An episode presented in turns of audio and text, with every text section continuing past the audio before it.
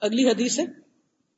حدثني محمد بن بشار، حدثنا غندر، حدثنا شعبہ، عن سعد، قال سمعت ابا امامة قال سمعت ابا سعید الخدری رضی اللہ عنہ یقول، امام بخاری کہتے ہیں، مجھ سے محمد بن بشار نے بیان کیا، کہا ہم سے غندر نے کہا کہا ہم سے شعبہ نے، انہوں نے سعد بن ابراہیم سے، انہوں نے کہا میں نے ابو اماما سے سنا۔ اور یہ صحابی ہیں۔ کالا سمے تو ابا سعید الخدری، کہ میں نے ابو سعید الخدری سے سنا، رضی اللہ عنہ، یقول، آپ کہتے، نزل اہل قریضہ علی حکم سعد بن معاذ۔ اہل قریضہ جو تھے یعنی یہود کا یہ جو قبیلہ تھا، یہ اپنے قلعے سے اتر آئے، انہوں نے سرنڈر کیا سعد بن معاذ کے حکم پر، ان کے فیصلے سے راضی ہو کر۔ فارسل النبی صلی اللہ علیہ وسلم الى سعد تو آپ نے نبی صلی اللہ علیہ وسلم نے حضرت سعد کو بلا بھیجا۔ جنگ خندق میں ایک تیر لگا تھا ان کے بازو میں جس سے ان کی رگ پھٹ گئی تھی اور بہت خون ضائع ہو گیا تھا۔ اگرچہ وہ زخم ابھی کچھ مندمل ہوا تھا، لیکن آپ کے حکم پر وہ سوار ہو کر بنو قریضہ کے پاس آ گئے۔ فتا اللہ ہمارن وہ گدھے پر سوار تھے۔ کون؟ سعد بن معاذ جی۔ فلم دنا من المسجد، جب وہ مسجد کے قریب پہنچے، یہ کون سی مسجد ہے؟ یہ نبی صلی اللہ علیہ وسلم نے، چونکہ کئی دن تک محاصرہ کیا تھا بنو قریضہ کا، تو نمازوں کی باجماعت ادائیگی کے لیے ایک جگہ کو مسجد قرار دے دیا آپ نے۔ اس سے اندازہ کریں کہ آپ صلی اللہ علیہ وسلم نمازوں کو کتنی اہمیت دیتے تھے اور اس کا کتنا اہتمام کرتے تھے، تو یہ اس مسجد کی طرف اشارہ ہے کہ آپ مدینہ میں ہوتے تو بھی مسجد ہی بنیاد ہوتی، مرکز ہوتا، باقی تمام کام کرنے کا۔ اور یہاں بھی آپ کو نہیں معلوم تھا کہ محاصرہ کب تک جاری رہے گا، لہٰذا وہاں بھی ایک سینٹرل پلیس بنا لی جس میں نماز بھی ادا کی جاتی تھی اور باقی فیصلے بھی کیے جاتے تھے۔ تو وہ مسجد کے پاس آ کے اترے۔ قال الانصاری تو جب ان کی سواری پہنچی تو آپ صلی اللہ علیہ وسلم نے انصار سے کہا، قوموا الى سیدکم۔ اپنے سردار کے لیے کھڑے ہو جاؤ، اس کا استقبال کرو۔ او خیرکم، یا اس کے لیے جو تم میں سے بہتر ہے انسان۔ یعنی سعد بن معاذ ان کے سردار بھی تھے اور ان کا ایک مقام تھا اور انہوں نے بڑی بڑی قربانیاں کی تھی تو آپ نے فرمائی جو تم میں سے بہتر انسان ہے، اس کے لیے کھڑے ہو جاؤ، اس کا استقبال کرو۔ فقالا، تو وہ کہنے لگے یعنی سعد کہنے لگے، کیونکہ یہود نے کہا تھا کہ ہم سعد بن معاذ کا فیصلہ مانیں گے۔ تو سعد بن معاذ نے کیا فیصلہ کیا؟ فقال ہا الا نزل اللہ حکمک۔ آپ نے فرمایا کہ یہ لوگ آپ کا فیصلہ قبول کرنے کے لیے قلعے سے اتر آئے ہیں۔ فقالا تو سعد بن معاذ نے کہا تقتل مقاتلتہم۔ آپ ان کے جنگجو لوگوں کو، لڑائی کے قابل مردوں کو قتل کر دیں۔ کیونکہ انہوں نے بہت بڑا دھوکا دیا اور بہت نقصان پہنچانے کی کوشش کی۔ وہ تصبیر اور آپ ان کے بچوں کو اور عورتیں بھی شامل تھی جس کا آگے مزید لفظ الگ بھی آئے گا، ان کو قیدی بنا لیں۔ کالا قدئی تب حکم اللہ آپ نے فرمایا تم نے اللہ کے فیصلے کے مطابق فیصلہ کیا۔ اللہ کا حکم بھی یہی۔ اگرچہ آپ کو اللہ کا حکم معلوم تھا، لیکن پھر بھی آپ نے حجت تمام کی؟ یہود کو تو نہیں پتا تھا کہ اللہ کا حکم کیا ہے۔ لیکن انہوں نے خود سے ہی کہا کہ سات بن معاشیوں کے ان کے حلیف تھے، جاہلیت میں ان کے دوست تھے۔ تو انہیں بڑی ان پہ تسلی تھی کہ یہ ہمارے حق پہ فیصلہ کریں گے۔ تو انہوں نے وہی فیصلہ کیا جو اللہ تعالیٰ کو مطلوب تھا۔ اللہ نے ان کے دل میں وہی بات ڈالی۔ قال قدئی تب حکم اللہ۔ فرمایا، تو نے وہی فیصلہ کیا جیسے اللہ کا حکم تھا۔ وربما قال بحکم الملک۔ اور شاید یہ الفاظ آپ نے فرمائے کہ بادشاہ کے حکم کے مطابق یعنی اللہ سبحانہ تعالیٰ کے، اللہ کی صفت یہاں بیان کی۔ کہا جاتا ہے کہ نبی صلی اللہ علیہ وسلم نے تقریباً پندرہ دن ان کا محاصرہ کیا رکھا، ان پہ تیروں کی بارش ہوتی رہی یعنی بنو قریضہ پر، اور مجبور ہو کر وہ بالآخر پھر قلعے سے اترے۔ سعد بن معاذ جنگ خندق میں بہت ان کو زخم لگا تھا اور بہت کمزور ہو چکے تھے۔ بہت ضعیف اور ناتواں تھے۔ انہوں نے دعا کی کہ اے اللہ، اس وقت تک میں نہ مروں جب تک بنو قرضہ کی سزا نہ دیکھ لوں۔ کیونکہ ان کے اندر غصہ تھا کہ انہوں نے اللہ اور اس کے رسول کے ساتھ دھوکا کیا ہے۔ جیسے عموماً ہم پڑھتے ہیں قرآن مجید میں، ومن الناس من یقول آمنا باللہ وبالیوم الاخر وما هم بمؤمنین۔ یخادعون اللہ والذین آمنوا وما یخدعون الا انفسهم وما یشعرون۔ ایک اور روایت میں آتا ہے کہ جیسے بادشاہ کا حکم تھا یعنی اللہ سبحانہ تعالیٰ کا، سات آسمانوں کے اوپر سے، عرش پر سے تم نے اس کے مطابق ہی فیصلہ کیا۔ اگلی حدیث ہے، وہ بھی اسی سے متعلق ہے۔ حدثنا زکریہ ابن یحییٰ حدثنا عبد اللہ ابن نمیر، حدثنا ہشام ان ابیہ ان عائشہ رضی اللہ عنہا قالت۔ امام بخاری کہتے ہیں کہ ہم سے زکریہ بن یحییٰ نے بیان کیا۔ کہا ہم سے عبداللہ بن نمیر نے، کہا ہم سے ہشام بن عروا نے۔ انہوں نے اپنے والد عروا بن زبیر سے اور انہوں نے حضرت عائشہ رضی اللہ عنہا سے۔ عائشہ رضی اللہ عنہا قالت، کہتی ہیں عائشہ اسی بسعد یوم الخندقی خندق کے دن سعد رضی اللہ عنہ کو تیر لگا۔ اصیبہ یعنی ان کے اوپر مصیبت آ گئی، ان کو زخم لگا۔ رماہ رجل من قریش۔ وہ تیر سعد بن معاذ کو مارا تھا قریش کے ایک شخص نے۔ یقال له حبان ابن الارقتہ اس تیر مارنے والے کا نام کیا تھا؟ حبان بن ارقا وہ ہوا حبان ابن قیسن اور وہ حبان بن قیس بھی کہلاتا ہے۔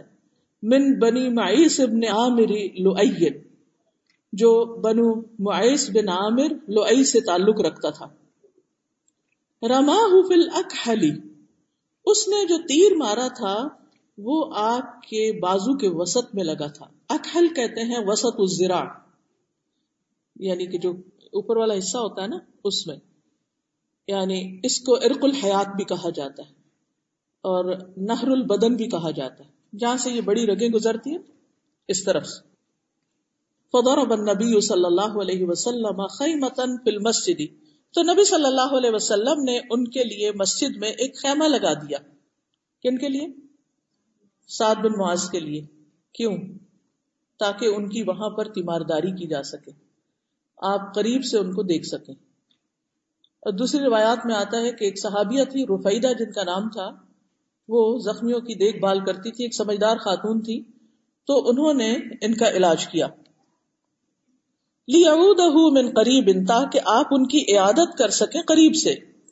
فلم رجع رسول اللہ صلی اللہ علیہ وسلم من الخندقی تو جب رسول اللہ صلی اللہ علیہ وسلم خندق کی جنگ سے واپس لوٹے، وضع السلاح، اسلحہ رکھ دیا وقت غسل کیا فاتاہ جبریل علیہ السلام۔ ان کے پاس جبریل علیہ السلام آئے وہ من الغباری اور جبریل اپنے سر سے غبار جھاڑ رہے تھے۔ آپ یاد ہے کہ جبریل بعض اوقات انسانی شکل میں آتے تھے اور ان کی شکل ایک مشہور صحابی سے ملتی تھی۔ کسی کو ان کا نام معلوم؟ دہیا کلبی یس yes. فقالا تو جبریل نے کہا، قد ودعت السلاح۔ آپ نے اسلحہ اتار دیا۔ واللہ ما ودعتو اللہ کی قسم، میں نے تو نہیں اتارا۔ اخرج الیہم۔ ان کی طرف چلو۔ قال النبی صلی اللہ علیہ وسلم فأین آپ نے فرمایا، کس طرف؟ کہاں؟ فاشار الى بنی قریظہ تو آپ نے بنو قریظہ کی طرف اشارہ کیا یعنی جبریل نے۔ فاتاہم تشریف لائے ان کے پاس رسول اللہ صلی اللہ علیہ وسلم۔ رسول اللہ صلی اللہ علیہ وسلم علی حکم ہی تو وہ ان کے حکم کے مطابق نیچے اتر آئے۔ کون اتر آئے؟ پیچھے گزر چکی ہے بات۔ یہود قلعے میں بند ہو گئے تھے نا، تو وہ آ گئے نیچے اتر آئے، سرنڈر کر دیا انہوں نے۔ فرد الحکم الا سعد، تو آپ نے فیصلہ سعد کی طرف لوٹا دیا۔ قال فانی احکم فیہم ان تقتل المقاتلۃ ساتھ کہنے لگے، میں ان کے بارے میں فیصلہ کرتا ہوں کہ ان کے جنگجو جو ہیں قتل کر دیے جائیں۔ وہ انتس بن نسا ذریت اور ان کی عورتیں اور بچے قید کر لیے جائیں۔ وہ انتق سما ام اور ان کے مال تقسیم کر دیے جائیں۔ کالا ہشام و اخبر ابھی انا عشت ان سعد قالا ہشام کہتے ہیں کہ مجھے خبر دی میرے والد نے اور انہوں نے حضرت عائشہ سے روایت کی ان سعد قالا کہ سعد نے اس وقت کہا تھا اللہ ان تعلم۔ اے اللہ، بے شک تو جانتا ہے۔ انہ لیس احد احب الیہ ان اجاہد فی کہ میرے لیے اس سے بڑھ کر محبوب کوئی چیز نہیں کہ میں ان سے یعنی لوگوں سے تیرے راستے میں جہاد کروں۔ من قوم کذبوا رسولک اس قوم سے جنہوں نے تیرے رسول کو جھٹلایا۔ صلی اللہ علیہ وسلم صلی اللہ علیہ وسلم کو وہ اخرجو اور انہوں نے ان کو نکال دیا۔ یہ کون ہے؟ قریش۔ یعنی قریش سے جنگ کرنا مجھے بہت پسند ہے کیونکہ انہوں نے نبی صلی اللہ علیہ وسلم کے ساتھ بہت زیادتی کی۔ ان کو مکہ سے نکال دیا۔ اللہ انی اظن انک قد ودعت الحرب بیننا و بینہم۔ اے اللہ، میں یہ سمجھتا ہوں کہ آپ نے ہماری اور ان کی لڑائی ختم کر دی ہے۔ چونکہ آپ صلی اللہ علیہ وسلم فرمایا تھا کہ اب وہ نہیں آئیں گے بلکہ ہم جائیں گے۔ تو وہ کہنے لگے، فَإِنْ بقی من حرب قریش شیئن پھر اگر قریش سے کوئی بھی جنگ باقی ہے، کوئی چیز ابھی باقی ہے لڑنا فَأَبْقِ نہیں لہو تو مجھے اس کے لیے باقی رکھنا، مجھے زندگی دینا۔ حتیٰ اجاہد فی کا تاکہ میں تیری خاطر ان سے لڑوں۔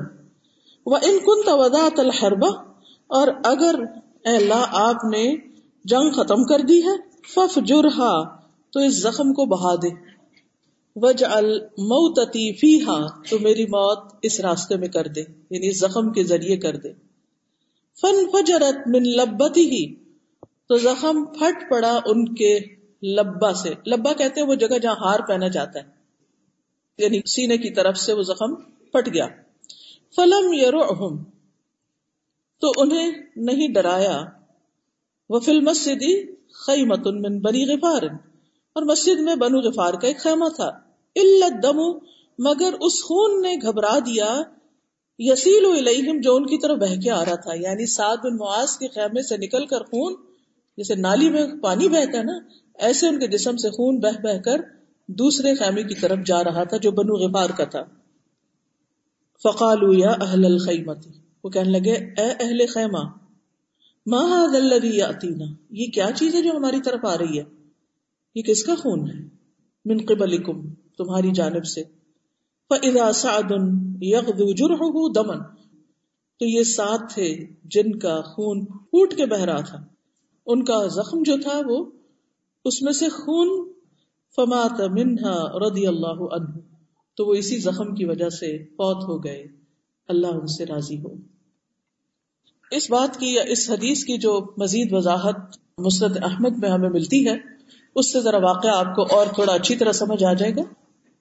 اس کے بارے میں آتا ہے کہ عائشہ رضی اللہ عنہ سے مربی ہے کہ غزوہ خندق کے موقع پر سعد رضی اللہ عنہ پر مشرقین میں سے ایک آدمی جس کا نام ابن ارقا تھا، تیر برسانے لگا۔ اور کہنے لگا کہ یہ نشانہ روکو کہ میں ابن ارقا ہوں۔ وہ تیر سعد رضی اللہ عنہ کی بازو کی رگ میں لگا، انہیں برید میں لگا اور اسے کاٹ گیا، رگ کٹ گئی۔ سعد رضی اللہ عنہ نے اللہ عز و جلہ سے دعا کی کہ اے اللہ، مجھے اس وقت تک موت نہ دیجیے گا جب تک میری آنکھیں بنو قریضہ کے معاملے میں ٹھنڈی نہ ہو جائے کیونکہ ان کے حلیف تھے، دوست تھے اور ان کے دھوکے پر بہت ان کو تکلیف تھی۔ انہوں نے کہا کہ بنو قریضہ کے لوگ زمانہ جاہلیت میں ان کے حلیف اور دوست تھے۔ بہرحال ان کا زخم بھر گیا اور اللہ نے مشرقین پر آندھی مسلط کر دی اور اللہ عز و جلہ اس لڑائی میں مومنوں کے لیے کافی ہو گیا۔ وکف اللہ المؤمنین القتال، اور اللہ عز و جلہ طاقتور اور خوب غالب ہے۔ اس طرح ابو سفیان اور اس کے ساتھ ہی تہامہ واپس چلے گئے یعنی مکہ کی طرف۔ اینا بن بدر اور اس کے ساتھی نج چلے گئے، کیونکہ سارے قبیلے کٹھے ہو گئے تھے مشرق مغرب سے۔ بنو قریضہ واپس اپنے قلعوں میں، قلعہ بند ہو گئے، اور رسول اللہ صلی اللہ علیہ وسلم مدینہ واپس آ گئے۔ اور اسلحہ اتار کر حکم دیا کہ چمڑے کا ایک خیمہ مسجد میں سعد رضی اللہ عنہ کے لیے لگا دیا جائے۔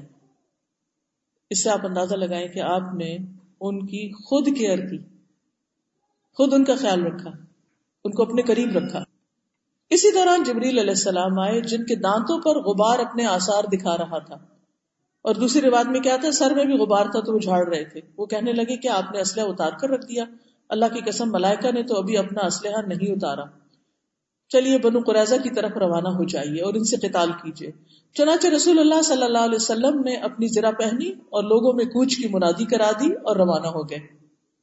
راستے میں رسول اللہ صلی اللہ علیہ وسلم کا گزر بنو غنم پر ہوا، جو کہ مسجد نبی کے آس پاس رہنے والے پڑوسی تھے۔ نبی صلی اللہ علیہ وسلم نے پوچھا کہ ابھی تمہارے پاس سے کوئی گزر کر گیا ہے؟ انہوں نے بتایا کہ ہمارے پاس سے دہیا کل بھی گزرے ہیں۔ وہ کس کو سمجھ رہے تھے دہیا؟ حضرت جبریل کو۔ دراصل دہیا کلبی کی داڑھی، دانت اور چہرہ جبریل علیہ السلام کے مشابے تھا۔ پھر رسول اللہ صلی اللہ علیہ وسلم نے بنو قرضہ کے قریب پہنچ کر اس کا محاصرہ کر لیا اور پچیس دن تک محاصرہ جاری رکھا۔ جب یہ محاصرہ سخت ہوا اور ان کی پریشانیوں میں اضافہ ہو گیا، تو انہیں کسی نے مشورہ دیا کہ نبی صلی اللہ علیہ وسلم کے فیصلے پر ہتھیار ڈال دو۔ انہوں نے ابو البابا بن عبد المندر سے اس سلسلے میں مشورہ مانگا، یہود نے۔ تو انہوں نے اشارے سے بتایا کہ تم قتل کر دیے جاؤ گے۔ اس پر وہ کہنے لگے، ہم سات بن معاذ کے فیصلے پر عمل کریں گے، اس پہ ہم ہتھیار ڈال دیں گے۔ تو رسول اللہ صلی اللہ علیہ وسلم نے فرمایا کہ تم سعد بن معاذ کے فیصلے پر اتر آؤ۔ تو وہ اتر آئے۔ آپ نے سعد کو بلا بھیجا، انہیں گدھے پر سوار کر کے لایا گیا، جس پر کھجور کی چھال کا پالان پڑا ہوا تھا۔ ان کی قوم کے لوگوں نے انہیں گھیر رکھا تھا اور وہ ان سے کہہ رہے تھے، اے ابو امر ابو امر کون تھے؟ سعد بن معاذ۔ یہ تمہارے ہی حلیف دوست اور جنگجو ہیں اور وہ جنہیں تم جانتے ہو۔ لیکن وہ انہیں کچھ جواب نہیں دے رہے تھے۔ یعنی کچھ بول نہیں رہے تھے۔ انہوں نے اپنا فیصلہ اپنے دل میں ہی رکھا۔ اچھا جب اس قسم کی گفتگو لوگوں کے درمیان ہوتی ہے تو ہم ضروری سمجھتے ہیں کہ کہیں نہ کہیں اپنی رائے دے دیں اور اپنے غصے کا اظہار کر دیں اور اپنے جو پلان ہیں ان کو پہلے سے ہی بتا دیں۔ تو خاموشی اختیار کی لوگوں کی باتوں کا جواب نہیں دیا جو ان کا فیصلہ تھا، ان کے دل میں ہی تھا۔ اور نہ ہی ان کی طرف توجہ کر رہے تھے کیونکہ باتیں بس سنے جا رہے تھے۔ اور جب وہ ان کے گھر کے قریب پہنچے یعنی کے گھروں کے قریب پہنچے، تو اپنی قوم کی طرف متوجہ ہو کر فرمایا، اب وہ وقت آیا ہے کہ میں اللہ کے بارے میں کسی ملامت کرنے والے کی ملامت کی پرواہ نہیں کروں گا۔ قرآن مجید میں مومنوں کی کیا صفت آتی؟ ہوں بلا یا خافون لو مت لا ام کہ وہ کسی ملامت کرنے والی کی ملامت سے نہیں ڈرتے۔ ابو سعید کہتے ہیں کہ جب وہ رسول اللہ صلی اللہ علیہ وسلم کے قریب پہنچے تو آپ نے فرمایا، اپنے سردار کے لیے کھڑے ہو جاؤ، انہیں سواری سے اتارو۔ عمر کہنے لگے، ہمارا آقا تو اللہ عز و جلہ ہے۔ یعنی آپ نے فرمانا اپنے آقا کے لیے، سید کے لیے کھڑے ہو جاؤ۔ حضرت عمر اپنے مخصوص انداز میں کہتے ہیں یعنی یہ سید کا لفظ تو اللہ کے لیے استعمال ہوتا ہے۔ آپ نے فرمایا، انہیں اتارو۔ لوگوں نے انہیں اتارا۔ رسول اللہ صلی اللہ علیہ وسلم نے فرمایا، ان کے متعلق فیصلہ کرو۔ سعد نے کہا، میں ان کے متعلق یہ فیصلہ کرتا ہوں کہ ان کے جنگجو افراد قتل کیے جائیں، ان کے بچے قید کیے جائیں اور ان کا مال و دولت تقسیم کیا جائے۔ رسول اللہ صلی اللہ علیہ وسلم نے فرمایا، تم نے اللہ عز و جل اور اس کے رسول کے فیصلے کے مطابق ان کا فیصلہ کر لیا ہے۔ پھر سعد نے دعا کی، اے اللہ، اگر تو نے اپنے نبی سے قریش کی جنگوں کا کچھ حصہ باقی رکھا، تو مجھے زندہ رکھ اور اگر تو نے اپنے نبی اور قریش کے درمیان جنگوں کا سلسلہ ختم کر لیا، تو مجھے اپنے پاس بلا لے۔ اس سے پہلے وہ کچھ تندرست ہو چکے تھے اور صرف ایک بالی کے برابر زخم دکھائی دے رہا تھا۔ لیکن یہ دعا کرتے ہی وہ زخم دوبارہ پھوٹ پڑا اور وہ اپنے اس خیمے میں واپس چلے گئے جو نبی صلی اللہ علیہ وسلم نے ان کے لیے مسجد نبی کے باہر لگوایا تھا۔ حضرت عائشہ کہتی ہیں کہ رسول اللہ صلی اللہ علیہ وسلم اور حضرت ابو بکر اور عمر ان کے پاس تشریف لائے۔ اس ذات کی قسم جس کے ہاتھ میں محمد صلی اللہ علیہ وسلم کی جان ہے۔ میں اپنے حجرے کے اندر عمر اور ابو بکر کے رونے کی آواز میں امتیاز کر رہی تھی کہ دونوں رو رہے تھے۔ اور ان کی جو سسکیاں تھیں، اس سے مجھے پتا چل رہا تھا کہ کون کیسے رو رہا۔ اور یہ لوگ اسی طرح تھے جیسے اللہ عز و جل نے فرمایا روحما بینہم کہ آپس میں ایک دوسرے پر مہربان ہیں۔ تو سعد کا زخم پٹنے کے بعد ان کے آنسو جاری ہو گئے۔ القمہ کہتے ہیں کہ میں نے عاشر رضی اللہ عنہ سے عرض کیا، اما جان، رسول اللہ صلی اللہ علیہ وسلم کی اس وقت کیا کیفیت تھی؟ یعنی وہ دونوں تو رو رہے تھے اس طرح، تو آپ کیا کر رہے تھے؟ انہوں نے فرمایا کہ آپ کسی پر آنسو نہیں بہاتے تھے، البتہ جب بہت غمگین ہوتے تو اپنی داڑھی کو اپنے ہاتھ میں لے لیتے تھے۔ یعنی عام حالات میں آپ کام رہتے تھے غم کے موقع پر بھی، لیکن آپ کے چہرے سے غم کا اظہار ہوتا تھا۔ لیکن آپ جانتے کہ ابراہیم جو آپ کے بیٹے تھے، ان کی وفات پر آپ کے آنسو بھی بہے تھے۔ تو ایکسپشنل چیزیں ہر جگہ ہوتی ہیں، لیکن یہاں عموم کی بات ہو رہی ہے۔ ٹھیک ہے؟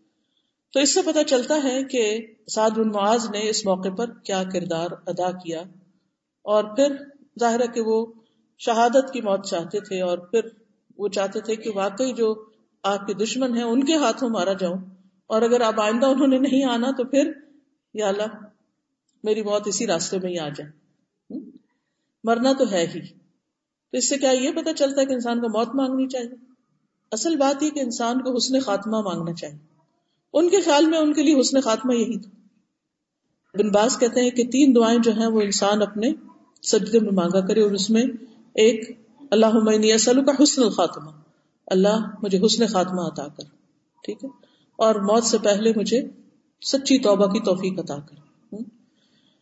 تو حقیقت یہ ہے کہ ہم سب اللہ کی رحمت کے محتاج ہیں، لیکن یہاں سے صحابہ کا کردار بھی پتہ چلتا ہے کہ ان کی زندگیاں کس مقصد کے لیے تھی اور ان کی موت یا مرنے کی چاہت کس چیز میں تھی؟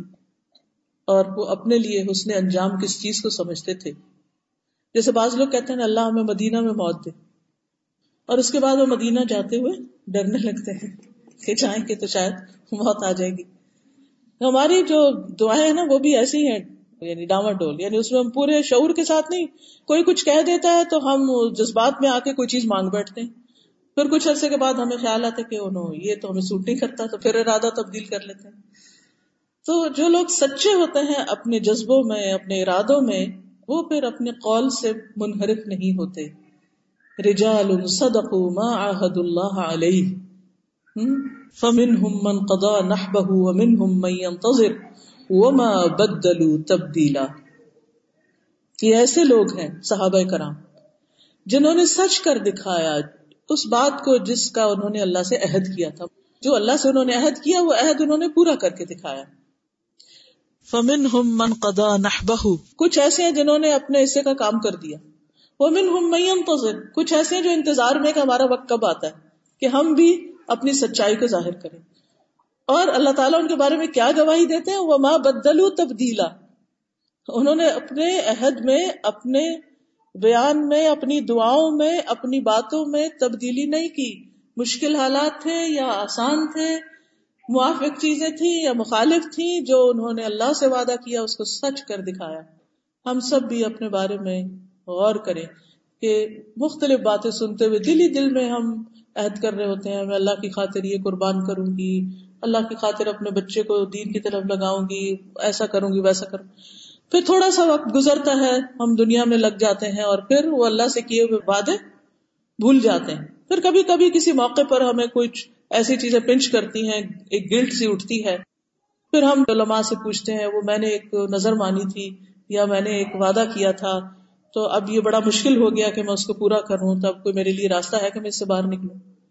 پہلی بات یہ کہ سوچ سمجھ کے عہد کیجیے اپنے حالات، اپنی حیثیت کو دیکھ کر، اور جب کر لے تو پھر دنیا ادھر سے ادھر ہو جائے، اس پر پکے رہی جو سچا ہوگا، اللہ سبحانہ تعالیٰ کی مدد اس کے ساتھ ہوگی۔ اللہ کی مدد آئے گی اور پھر آزمائش آئے گی، لیکن آپ اس میں سے انشاءاللہ پار نکل جائیں گے۔ اور یہ سب اللہ کی توفیقی سے ہوتا ہے۔ اللہ سبحانہ تعالیٰ ہم سب کو اپنے وعدوں کو جو بندوں سے کریں یا اپنے رب سے کریں، ان کو نبھانے کی توفیق دے اور ہمیں سچائی عطا کرے ہر معاملے کے اندر اور یہ دھوکے اور پریب سے بچنے کی توفیق دے۔ آپ دیکھیں کہ بنو قریضہ نے جو دھوکا دیا اللہ اور اس کے رسول کو، تو اس کا انجام کیا ہوا پھر؟ تو اس معاملے میں ڈرنا چاہیے۔ اللہ سے کیے ہوئے وعدوں کے معاملے میں ڈرنا چاہیے کہ اگر ان کو دھوکا دیا کہیں تو پھر خیر نہیں، معاملہ چھوٹا نہیں۔ دھوکا تو کسی کو بھی دینا ٹھیک نہیں، لیکن دینی معاملات میں اور دین میں تو اور بھی زیادہ ضرورت ہے کہ انسان کانشیس رہے۔ اگلی حدیث حدثنا الحجاج بن منہال، اخبرنا شعبت قال اخبرني عدي انه سمع البراء رضی اللہ عنہ قال۔ امام بخاری کہتے ہیں، ہم سے حجاج بن ملحال نے بیان کیا، کہا، ہمیں شعبہ نے خبر دی، کہا، مجھے ادی بن ثابت نے، انہوں نے برا بن عازب سے سنا۔ قال، وہ کہتے تھے برا قال النبی صلی اللہ علیہ وسلم، نبی صلی اللہ علیہ وسلم نے فرمایا لحسان حسان بن ثابت کو جو آپ کے شاعر تھے، اہجہم او حاجہم، وہ جبریل معک، ان کی حجب کرو مشرقین کی حجب کرو۔ یعنی اس کے لیے آپ نے لفظ اہجو بھی کہا اور حاجی بھی دونوں میں سے ایک ہے۔ وہ جبریل معک اور جبریل آپ کے ساتھ ہے یعنی آپ قدم اٹھائیں اللہ آپ کی فرشتوں کے ذریعے مدد کرے گا۔ صرف میدان جنگ میں نہیں، بلکہ ان الذين قالوا ربنا الله ثم استقاموا تتنزل عليهم الملائكة الا تخافوا ولا تحزنوا وابشروا بالجنة التي كنتم توعدون۔ نحن اولیاؤکم فی الحیات الدنیا۔ یہ کون کہہ رہا ہے؟ ہم دوست ہیں تمہارے دنیا کی زندگی میں۔ کس کو فرشتوں کی مدد ملتی ہے؟ جو اللہ کو اپنا رب مانتے ہیں اور اس پر استقامت اختیار کرتے ہیں۔ دنیا میں بھی ہم تمہارے مددگار ہیں، دوست ہیں۔ تو فی الآخرہ اور آخرت میں بھی۔ وَلَكُمْ فِيهَا مَا تَشْتَهِي أَنفُسُكُمْ۔ اور وہاں تمہیں وہ سب ملے گا جس کی تمہارے نفس خواہش کریں گے۔ تمہاری ساری خواہشات پوری ہوں گی۔ اگر آج خواہشات کی قربانی دینا پڑ رہی ہے تو کوئی بات نہیں۔ وہاں سب پورا ہو جائے گا۔ وَلَكُمْ فِيهَا مَا تَدَّعُونَ۔ اور وہاں تمہیں وہ ملے گا جو بھی تم طلب کرو گے، جو مانگو گے مل جائے گا۔ نزلم من غفور الرحیم یہ مہمانی ہے غفور الرحیم کی طرف سے، اللہ سبحانہ تعالیٰ کی طرف سے۔ یہ کس چیز کی جزا ہے؟ یہ اللہ کے مہمان کون ہیں؟ یہ فرشتوں کے دوست کون ہیں؟ یہ کن کے دوست فرشتے ہیں؟ وہ جو کہیں اللہ ہمارا رب ہے اور اس پر پھر استقامت اختیار کریں۔ تو نبی صلی اللہ علیہ وسلم نے آپ کو دعا دی۔ یعنی کہ یہ تو ہم جانتے ہی ہیں نا کہ میدان جنگ میں فرشتوں نے مدد کی، لیکن یہاں پر جو مشرقین آپ کے خلاف شعر و شاعری کرتے تھے، یہ اس دور کا میڈیا ہی سمجھ لیں۔ تو جوابی کاروائی حسان بن ثابت کو دی گئی کیونکہ وہ جنگ میں عورتوں کی حفاظت پر ہوتے تھے، وہ زبان سے تو بہت کچھ کر سکتے تھے، مگر تلوار اٹھانے کے قابل نہیں تھے۔ تو ان سے ان کی صلاحیت کے مطابق کام لیا گیا۔ ان کی زبان سے وہ نکلتا تھا جو تلوار سے بھی زیادہ تیز ہوتا تھا۔ اس سے یہ بھی پتا چلتا کہ نبی صلی اللہ علیہ وسلم نے ہر ایک کو اس کی صلاحیت کے مطابق ہی کام دیا اور صحابہ نے بھی ایک دوسرے پر اس معاملے میں فخر نہیں کیا کہ ہمارا کام زیادہ بہتر تھا اور تمہارا کام کم اچھا ہے۔ نہیں، سب ایک دوسرے کو سمجھنے والے تھے اور نیت کے اخلاص کے ساتھ پھر اللہ کی مدد بھی آتی ہے، برکتیں اور رحمتیں آتی ہیں۔ تو ہم دیکھتے ہیں کہ نبی صلی اللہ علیہ وسلم نے حضرت حسان کے لیے خاص دعا کی کہ تم ان کے جواب میں شیر کہو اور جبریل تمہارے ساتھ ہے۔ وہ جبریل وزاد ابراہیم ابن تحمان ان شیبانی ان عدی ابن ثابت ان البرا ابن عازب۔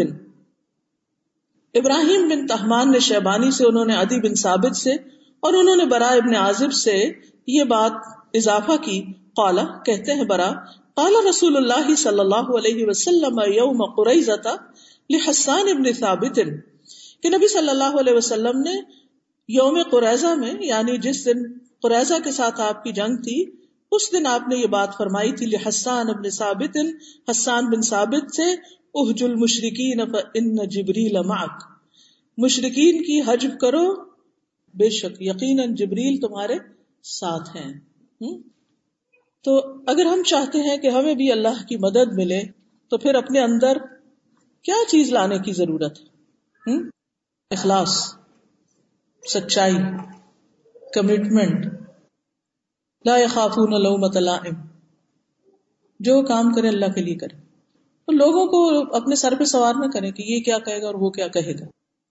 جو اللہ کی ناراضگی مول لے کر لوگوں کو راضی کرتا ہے، اللہ سبحانہ تعالیٰ پھر کیا کرتے ہیں؟ پھر کیا ہوتا ہے؟ وقت کے ساتھ ساتھ وہ لوگ بھی آپ کے خلاف ہو جاتے ہیں۔ اور جو اللہ کو راضی کر کے لوگوں کی ناراضگی مول لے لیتے ہیں، اللہ تعالیٰ ان کے دل میں آپ کی محبت پیدا کر دیتا ہے۔ تو اس لیے ہمیں اپنے کاموں میں اپنی پرائرٹی کو بالکل واضح رکھنا چاہیے کہ ہماری عبادت، ہماری نماز، ہماری قربانی، ہماری زندگی اور موت کا اصل مالک کون ہے اور کس کے لیے یہ سب کچھ ہونا چاہیے؟ اللہ سبحان و تعالیٰ ہی کے لیے۔ اور اس میں کمی نہیں کرنی چاہیے۔ تو اب اگر آپ میں سے کوئی کچھ کہنا چاہے تو موسٹ ویلکم اپنے خیالات کا اظہار کیجیے اسی ٹاپک سے متعلق، اس سے باہر نہ نکلیے، ٹھیک ہے؟ جی فرمائیے۔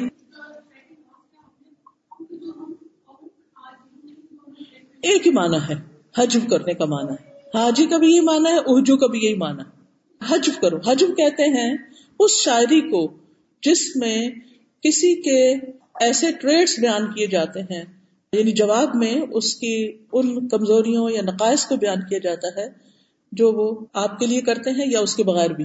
یعنی اربوں کی تھوڑی سی تاریخ سمجھنے کی ضرورت ہے کہ ان کے ہاں بات نثر میں نہیں ہوتی تھی۔ اس میں کسی بھی قبیلے کا جو مقام ہوتا تھا، درجہ ہوتا تھا، وہ اس بنا پر ہوتا تھا کہ اس میں شاعر کا مقام کیا ہے، وہ کس کوالٹی کا شاعر ہے۔ تو وہ جب ایک دوسرے سے کمیونیکیٹ کرتے تھے، تو ان کی گفتگو شاعری کے تھرو ہوتی تھی۔ اب مشرقین نبی صلی اللہ علیہ وسلم کے بارے میں جو بری بری باتیں کرتے تھے، آپ نے حسان کو حکم دیا کہ تم ان کا جواب دو۔ اور آپ نے یہ بھی فرمایا کہ تم کیسے کرو گے یہ؟ جبکہ میں بھی تو قریش میں سے ہوں۔ اگر آپ قریش کی حج کر رہے ہیں، قریش کی برائی کر رہے ہیں، تو پھر نبی صلی اللہ علیہ وسلم بھی اسی قبیلے سے تو انہوں نے کہا کہ میں آپ کو اس طرح نکال لوں گا، اس میں سے جیسے آٹے میں سے بال نکالا جاتا ہے۔ یعنی آپ فکر نہیں کرے میں ایسے شیئر کہوں گا کہ جس سے آپ کو بچا لوں گا اور باقی ان پہ جائے گی بات۔ یعنی اس زمانے میں جیسے آج دیکھیں آج کل بھی بہت سی جنگیں صرف میڈیا کے ذریعے ایک دوسرے پر مسلط کی جاتی ہیں ایسی خبریں پھیلائی جاتی ہیں لوگوں کے حوصلے کمزور کیے جاتے ہیں۔ تو نبی صلی اللہ علیہ وسلم کے زمانے میں اربوں میں جو چیز بہت پریولنٹ تھی وہ شاعری تھی۔ تو شاعری کے ذریعے ان کا جواب دینے کا حکم دیا۔ آپ نے حج۔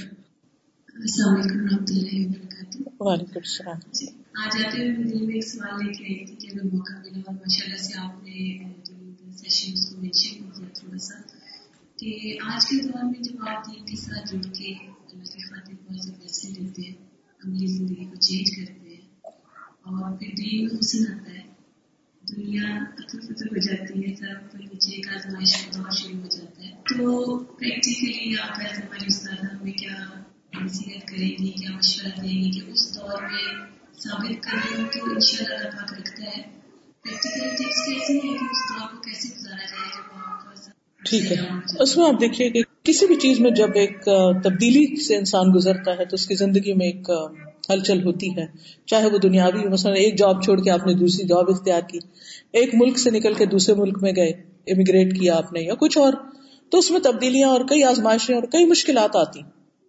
اٹس انڈرسٹوڈ اسی طرح جب آپ دنیا کو اپنا نقطۂ نظر بنانے کی بجائے آخرت کو بناتے ہیں، تو بھی آپ کی زندگی میں کئی چیزیں تبدیل ہونے لگتی ہیں۔ آپ کی پرائرٹیز چینج ہوتی ہیں۔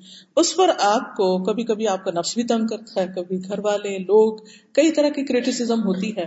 ایسے میں انسان ہر قدم سوچ سمجھ کے دلیل کے ساتھ اٹھائے، جذبات میں کوئی فیصلے نہ کرے۔ نمبر دو یہ کہ ایسی باتوں کے مقابلے میں خاموشی اختیار کرے، بہت ڈیفینسو نہ ہو، بہت جواب نہ دے۔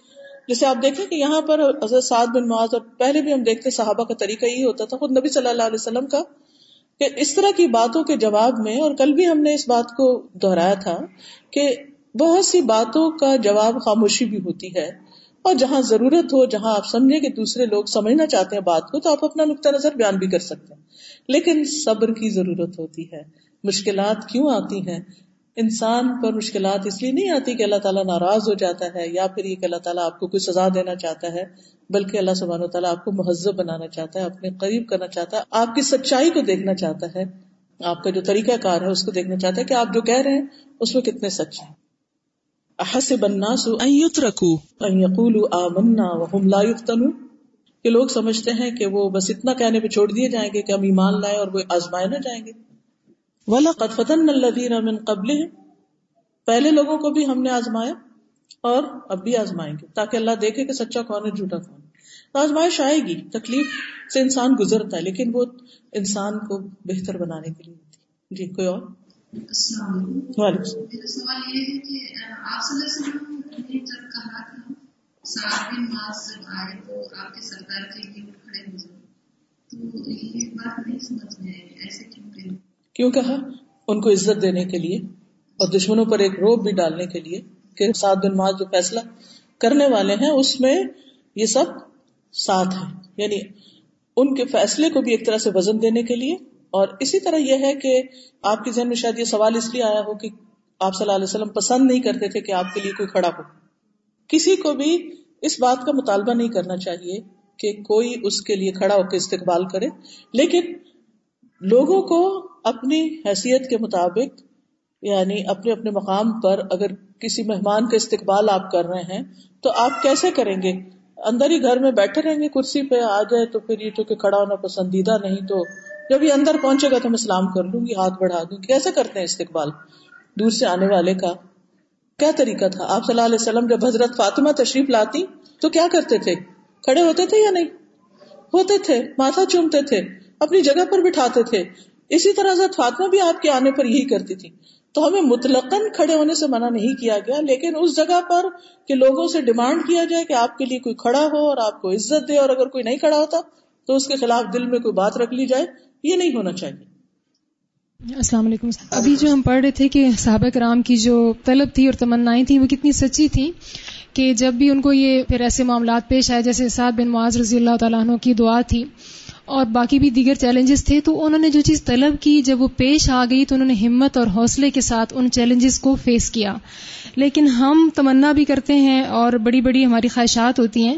جیسے کورسز کے دوران جو اسٹوڈینٹس ہوتے ہیں، ان کے ڈراپ آؤٹس اور ریگولر سے لسنر ہونے کی جو تعداد ہوتی ہے نا، یہ بہت تکلیف دہ ہوتی ہے۔ تو اس میں پھر انسان سوچتا ہے کہ اتنی کوشش سے، اتنی طلب سے دعائیں کر کے داخلہ لیا، داخلہ مل گیا، کتنے لوگوں کو ہم ریجیکٹ کر دیتے ہیں۔ اس کے بعد پھر وہ استقامت نہیں آتی۔ آسانی کا راستہ تلاش کرتے ہیں تو اس کے لیے پھر کیا کرنا چاہیے؟ دونوں پارٹس پہ ٹیچرس کے بھی اور اسٹوڈینٹس کے بھی۔ اب دیکھیے کہ اللہ تعالیٰ نے ہمارے سامنے جو کرائٹیریا رکھا ہے نا سرات مستقیم کا، وہ کیا ہے؟ اح دن سراط المستقیم سراط اللہ انعامت علیہ ہم اگر اپنے سامنے ان کو رول ماڈل کے طور پر رکھیں گے جن پر اللہ نے انعام کیا، ان کے حالات، واقعات پڑھتے رہیں گے قرآن کے ساتھ سیرت کا مطالعہ، صحابہ کے حالات کا مطالعہ کرتے رہیں گے تو انشاءاللہ ہمتیں بلند رہیں گی۔ کیونکہ یہ انسان کی کمزوری ہے کہ جب وہ اپنے سے بہتر کسی کو کرتے ہوئے دیکھتا ہے تو اس کا بھی دل چاہتا ہے میں بھی کچھ کروں۔ لیکن ہوتا یہ کہ جب ایک شخص کوئی پیچھے ہٹنے لگتا ہے نا، جیسے میدان جنگ سے جو پیچھے ہٹتا ہے، اس کے لیے کتنی بڑی بات کہی گی نا، کبیرہ گنا بتایا گیا۔ کیوں؟ کہ ایک بھاگے گا نا تو کیا ہوگا؟ بس یہ باقی بھی بھاگ جائے گی۔ اب ہوتا یہ کہ ایک شخص کے کوئی مختلف حالات ہوتے، بیماری ہوتی، کوئی پریشانی، تکلیف وہ اپنی اس پریشانی کو غیر متعلقہ لوگوں سے شیئر کرنے لگتا ہے۔ اپنا حوصلہ تو کم ہوتا ہے، دوسروں کا بھی کرنے لگتا ہے۔ تو پھر دیکھا دیکھی لوگ یعنی صحبت کا اثر بھی ہوتا ہے۔ تو اس پہ توجہ دینے کی ضرورت ہے۔ جی۔ السلام علیکم استاذہ۔ جب بھی سعد بن معاذ کا جب واقعہ ہم پڑھتے ہیں نا تو مجھے یہ بہت یاد آتا ہے کہ ان کی موت کے اوپر جو ہے عرش جو ہے وہ چرچرانے لگ گیا تھا یعنی خوشی کا اظہار تھا کہ اب وہ ہمارے پاس آ رہے ہیں۔ اور لیکن پھر ساتھ ہی نبی صلی اللہ علیہ وسلم کی وہ حدیث بھی یاد آتی ہے جس کا مفہوم ہے کہ اگر قبر جو ہے وہ ہر کسی کو بھیجتی ہے اور اگر وہ چھوڑتی تو سعد بن معاذ کو چھوڑتی۔ بالکل یعنی کسی بھی وقت انسان کو بے خوف نہیں ہونا چاہیے کہ میں نے بہت بڑی قربانی کر لی ہے، تو اب میں تو بخشا بخشایا ہوں، یا فلان شخص تو بخشا بخشایا کوئی بڑے بڑے کام کر رہا ہے یو نیور نو یہ فیصلے اللہ کے پاس ہیں، وہ جس کے ساتھ جیسا چاہے معاملہ کرے۔ اس لیے ہمیں اپنا معاملہ اللہ سبحانہ تعالیٰ کے ساتھ درست کرنے کی ضرورت ہے، اس کے سامنے سچا ہونے کی ضرورت ہے۔ ہمیں اس کی فکر تو ہوتی ہے کہ لوگ ہمیں سچا کہیں، لیکن اس کی فکر کم ہوتی ہے کہ اللہ کے ہاں ہمارا مقام کیا۔ جی۔ استاذہ میں نے یہ پوچھنا تھا کہ جب مدینہ میں یہودی حملہ ہوئے تو عورتوں اور بچوں کا دفاع کس نے کیا تھا؟ وہ خیمے میں تھے نا حسان بن ثابت بھی وہاں تھے اور امر بن نبی سلمہ اور کچھ اور لوگ جو جنگ پر ساتھ نہیں گئے تھے۔ جی۔ السلام علیکم وعلیکم اثر کی نماز کی بات لے کر میں آپ سے پوچھنا چاہتی ہوں کہ اس وقت جب وہ تھا کہ جنگ کے حالات تھے تو آپ صلی اللہ علیہ وسلم نے خاموشی اختیار کر دی ان لوگوں کے بارے میں جنہوں نے اثر کی نماز مطلب چھوڑ دی۔ دیر سے پڑھی جی بالکل جان بوجھ کے ایسا نہیں کرنا چاہیے۔ وہ سچویشن اور تھی وہ تو صرف ایک مثال دی جا رہی۔ لیکن اب جو سفر چھوڑی نہیں جا سکتی جمع کی جا سکتی ہے نمازیں۔ آپ اگر سفر کر رہے ہیں اور آپ کو پتا ہے کہ راستے میں کہیں رکنے کی جگہ نہیں تو زہر کے ساتھ اثر ملا لیں یا اثر کی جگہ پہ پہنچ کر زہر پڑھ لیں۔ قزا نہیں کرنی چاہیے۔ جی کل بہت ذکر ہو چکا ہے اس بات کا۔ سفان اللہ کا اشد اللہ اللہ اللہ انت استخر کا و اطوب الیک۔ السلام علیکم و رحمۃ اللہ وبرکاتہ۔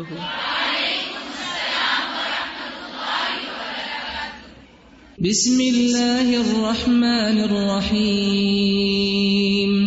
والعصر، ان الانسان لفی خسر إلا الذين آمنوا وعملوا الصالحات وتواصوا بالحق وتواصوا بالصبر.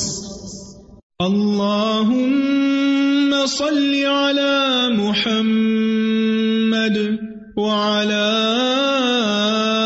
آل محمد كما صليت على